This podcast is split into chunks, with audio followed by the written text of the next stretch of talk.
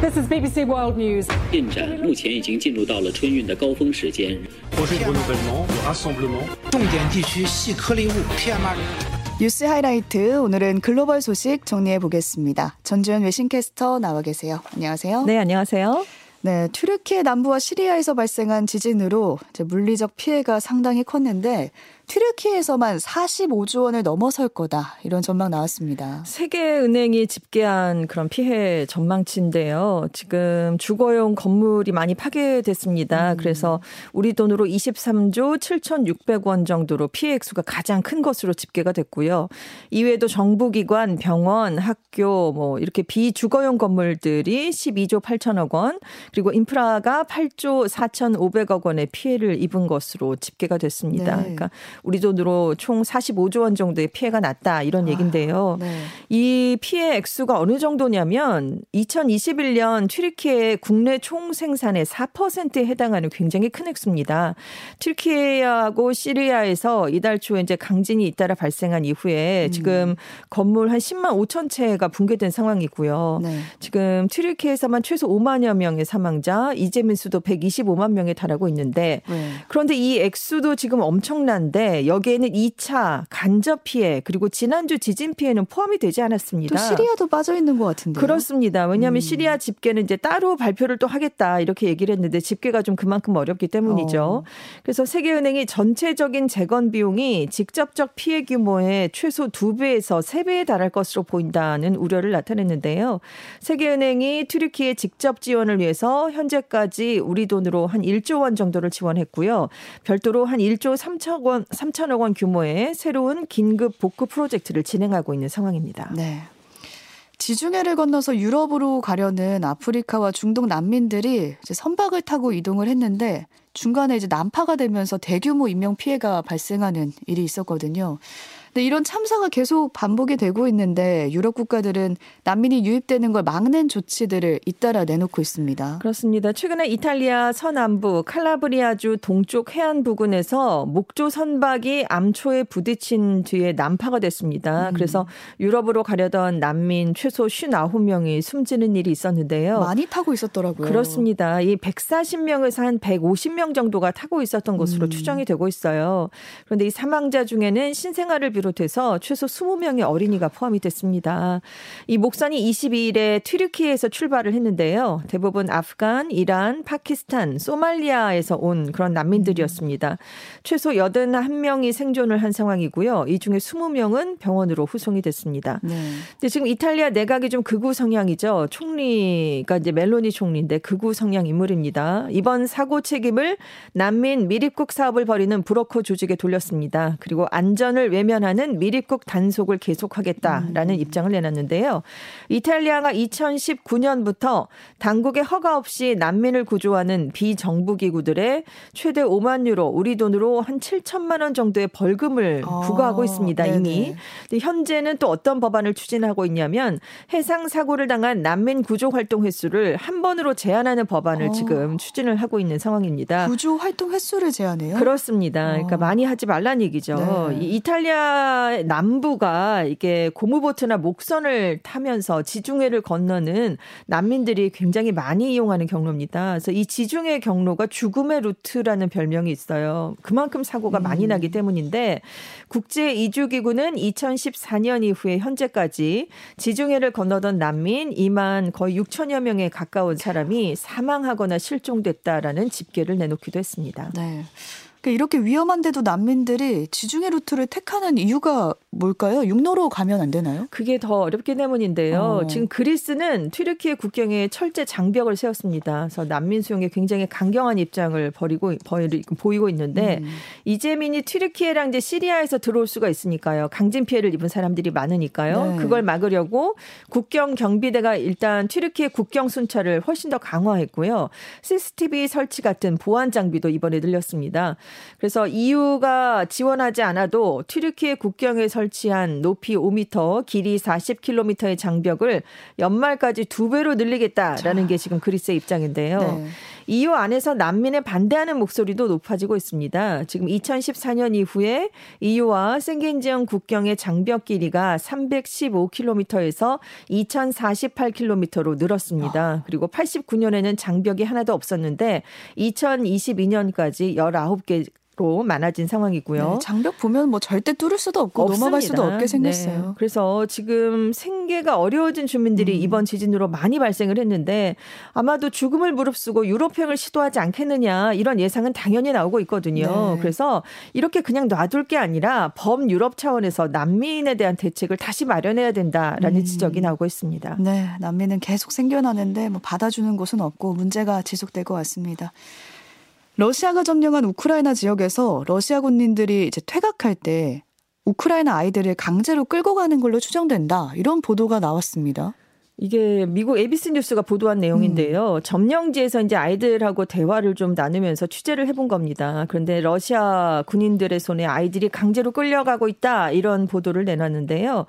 러시아에 침공당한 지역의 아이들이 지금 우크라이나가 그곳을 다시 수복을 해도 집으로 돌아갈 수가 없었습니다. 음. 러시아군이 데려갔기 때문인데요.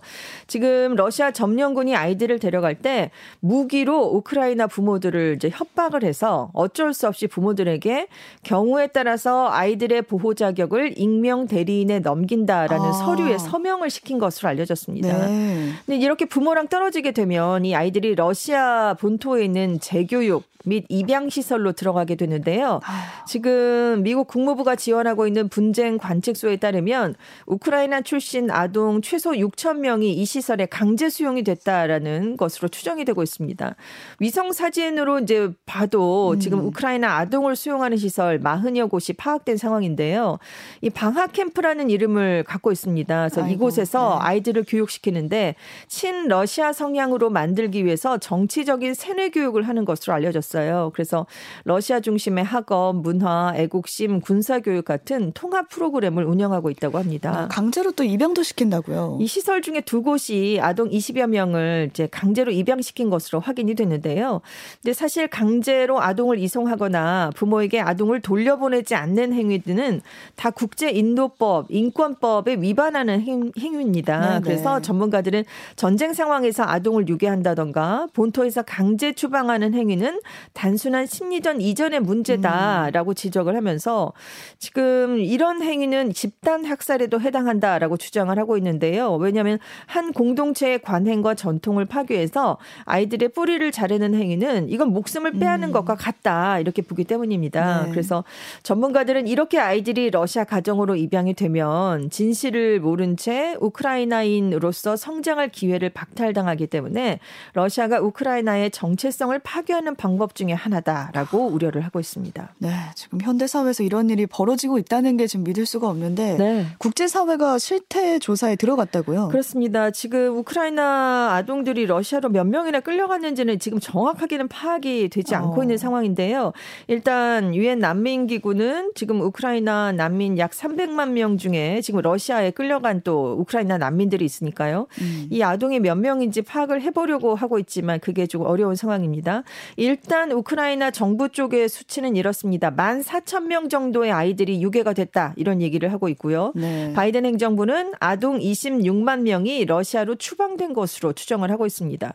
이렇게 현황 집계조차 제대로 되지 않을 정도로 문제가 심각해졌기 때문에 유럽연합이 우크라이나 아동 유괴 실태에 대한 대응책을 마련해서 관련자들이 법적 처벌을 받게 할 것이다 이런 음. 얘기를 내놨습니다. 네, 미국 얘기로 가보겠습니다. 미군이 아프가니스탄에서 철군을 하면서 72억 달러에 달하는 군사 장비를 두고 왔다. 이런 조사 결과가 나왔는데요. 여기에 철수 과정에서 사전 준비와 계획이 부족했다 이런 지적까지 다 담겼습니다. 그렇습니다. 미국 연방 의회가 의뢰를 해서 아프간 재건 특별 감사관실이 철군 과정을 조사해 왔는데요. 그 보고서 내용 일부를 월스트리트 저널이 입수해서 보도를 했습니다. 음. 이 보도에 따르면 미군이 아프간에서 철군을 하면서 두고 온 군사 장비 규모가 최소 72억 달러, 우리 돈으로 약 9조 5천억 원에 달한다 이런 얘기가 담겼는데요. 네. 미군이 2020 2021년 8월에 지금 탈레반이 빠르게 이제 밀고 들어오고 아프간 정부가 무너지고 이런 혼란한 상황에서 비행기나 미사일, 통신 장비를 회수하는 걸 포기하고 빠르게 음. 철수를 했습니다. 그래서 이렇게 갑자기 철군을 해버리니까 혼란한 상황이 아프간에 발생을 했고요. 그 틈을 타서 탈레반이 빠르게 전국을 장악할 수 있었다라는 분석이 나왔습니다. 결국 이런 미군이 버리고 간 막대한 군사 장비는 탈레반의 손에 고스란히 넘어가게 아유, 됐는데요. 네. 다만 미군이 아프간 군에 지원했던 군사 장비 목록이 담긴 데이터가 2021년에 유실이 됐습니다. 그래서 정확한 규모를 확인할 수는 없다라는 단서를 달긴 했습니다. 네. 그리고 이 보고서는 미군 철군과 함께 아프간군이 별다른 저항도 하지 못하고 탈레반에 무너진 건 미군의 사전 준비와 계획이 부족했기 때문이다라는 지적을 내놨는데요.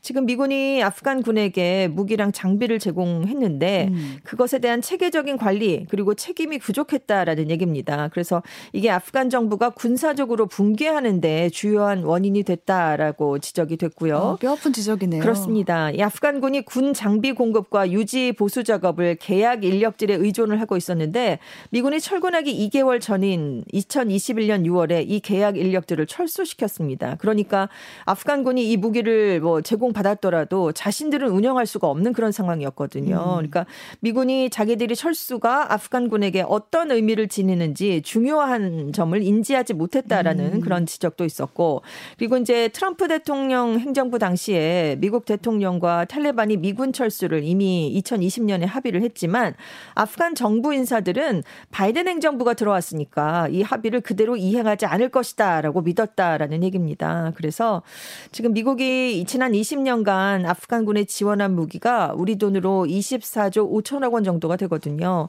그런데도 아프간 정부가 쉽게 붕괴가 됐기 때문에 네. 지금 우크라이나에서는 같은 실수를 반복하지 말아야 한다라는 음. 지적도 있습니다. 지금 왜냐하면 전례 없던 양의 무기가 우크라이나로 들어가고 있거든요. 그렇죠. 지금 들어가고 있죠. 그렇습니다. 그래서 그 중에 일부가 암 시장에 유입이 된다던가 음. 엉뚱한 사람들의 손에 위, 넘어갈 위험이 있으니까 이것도 잘 살펴봐야 된다라는 지적을 담았습니다. 네, 같은 실수 반복하지 말아야겠습니다. 중국의 SNS죠. 틱톡을 통해서 민감한 정보가 중국으로 넘어갈 수도 있다. 이렇게 우려하는 국가들이 늘고 있는데요. 미국 백악관과 의회에서도 틱톡 퇴출을 추진하고 있다고요. 미국 백악관이 27일에 연방 기관들을 대상으로 중국의 영상 공유 애플리케이션인 틱톡을 30일 안에 정부 기관이 소유 또는 운용 중인 IT 기기에서 모두 제거하라. 오. 설치도 금지한다라는 명령을 내렸습니다. 오, 네. 이 틱톡이 세계에서 여섯 번째로 가장 많은 사람들이 쓰는 소셜 플랫폼입니다. 그렇 네. 전 세계적으로 30억 명이 다운로드한 것으로 추산이 되고 있고요. 지금 미국 안에 사용자만 뭐 계산을 해봐도 1억 명이 넘습니다. 음. 이게 굉장히 짧고 강렬한 영상 공유 플랫폼이에요. 전 세계적으로 이렇게 인기를 끌지만 중국 당국에게 정보가 넘어가거나 중국 당국의 선전용으로 악용될 수 있다라는 이제 우려를 서방 국가들이 하고 있는 상황이었는데요. 지금 미국 의회가 2023 회계연도 연방 정부 예산안에서 연방 정부가 소유한 모바일 기기에서 틱톡 사용을 전면 금지한다는 내용을 포함 포함시켰는데 음. 백악관의 이번 명령은 그에 따른 후속 조치입니다. 네. 하지만 연방 정부와 관련이 없는 미국 안의 사기업 또 개별 시민들에게는 이 명령은 적용되지 어, 않습니다. 어, 이게 궁금했어요. 그럼 개별 시민들은 할 수 있는 거네요? 그렇습니다. 음. 그러니까 연방 정부 차원에서의 기기는 하지 말라라는 내용인데요. 네. 지금 미국만 이런 건 아닙니다. 캐나다 정부도 정부의 기기에서 틱톡 사용을 금지했고요. 앱 다운로드도 차단을 시켰습니다. 유럽연합 집행위원회도 유럽연합 이렇게 소속 기기에서 틱톡 사용을 막았고요. 일본은 정부 직원 단말 기기에 틱톡을 사용하는 걸 이미 금지하고 있습니다. 네. 또 미국 정부기관이 코로나19 바이러스가 중국 우한 연구소에서 유출됐을 수 있다 이렇게 결론을 냈는데요. 또 주중 미국 대사까지 중국이 솔직해져야 된다 이렇게 밝히면서 양국 갈등 확산하는 모습입니다. 니콜라스 번스 주중 미국 대사가 이제 27일에 미국 상공회의소가 연 행사에 참석을 해서 우리는 코로나 위기의 우한 기원설과 관련해서 3년 전에 무슨 일이 있었는지에 대해서 중국이 더 솔직해야 한다 이런 얘기를 했습니다. 음. 이 발언이 세계 세계 보건 기구를 이제 강화하려면 중국이 더 적극적인 역할을 하도록 중국을 좀 압박해야 한다라는 이런 발언을 하다가 이어진 그런 발언 과정에서 나온 얘기인데요. 음. 지금 뭐 연구소에서 유출됐다라는 걸 직접 거론하진 않았지만 중국이 솔직해야 된다라고 얘기를 하니까 중국의 답변을 간접적으로 요구를 한 셈입니다.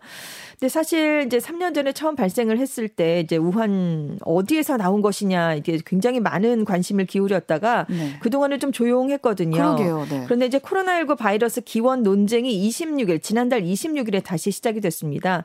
월스트리트 저널이 미국 에너지부가 코로나19 바이러스가 중국 연구소에서 최초로 유출됐을 것으로 보인다라는 내용의 기밀 보고서를 백악관과 일부 의원들에게 제출했다라고 보도한 뒤에 이제 아주 커지게 됐는데요. 이 보고서가 나오면서 다시 기원 논쟁이 시작된 거예요. 그렇습니다. 2021년 바이든 대통령이 지시를 해서 기원에 대한 조사 를 이제 여러 기관들이 했는데 음. 에너지부는 이제까지 결과를 내놓지 않고 있었는데 이번에 이런 연, 이런 결론을 낸 겁니다. 그런데 이 에너지부는 첨단 생물학 연구소를 비롯해서 미국의 여러 기관들과 연계돼 있으니까 이게 생물학 연구소를 운영하는 부서가 이런 얘기를 했으니까 좀 주목을 받게 된 그런 셈입니다. 일단 중국 외교부는 코로나 기 기원 조사 문제의 정치화를 중지해라. 실험실 유출은 극히 불가능하다는 게 중국과 세계 보건기구 전문가들이 내린 결 론이다라면서 굉장히 지금 반발하는 모습을 보이고 있고요. 네. 지금 기원에 대해서는 아직까지도 분명한 결론이 나지 않은 상황입니다. 연구소 유출설, 자연 발생설 팽팽하게 대립을 하고 있죠. 그렇지만 더 많은 기관들은 일단 자연 발생설 손을 들어주고 있는 상황입니다. 네, 오늘은 여기까지 살펴보겠습니다. 전주현 캐스터와 함께했습니다. 고맙습니다. 네, 감사합니다.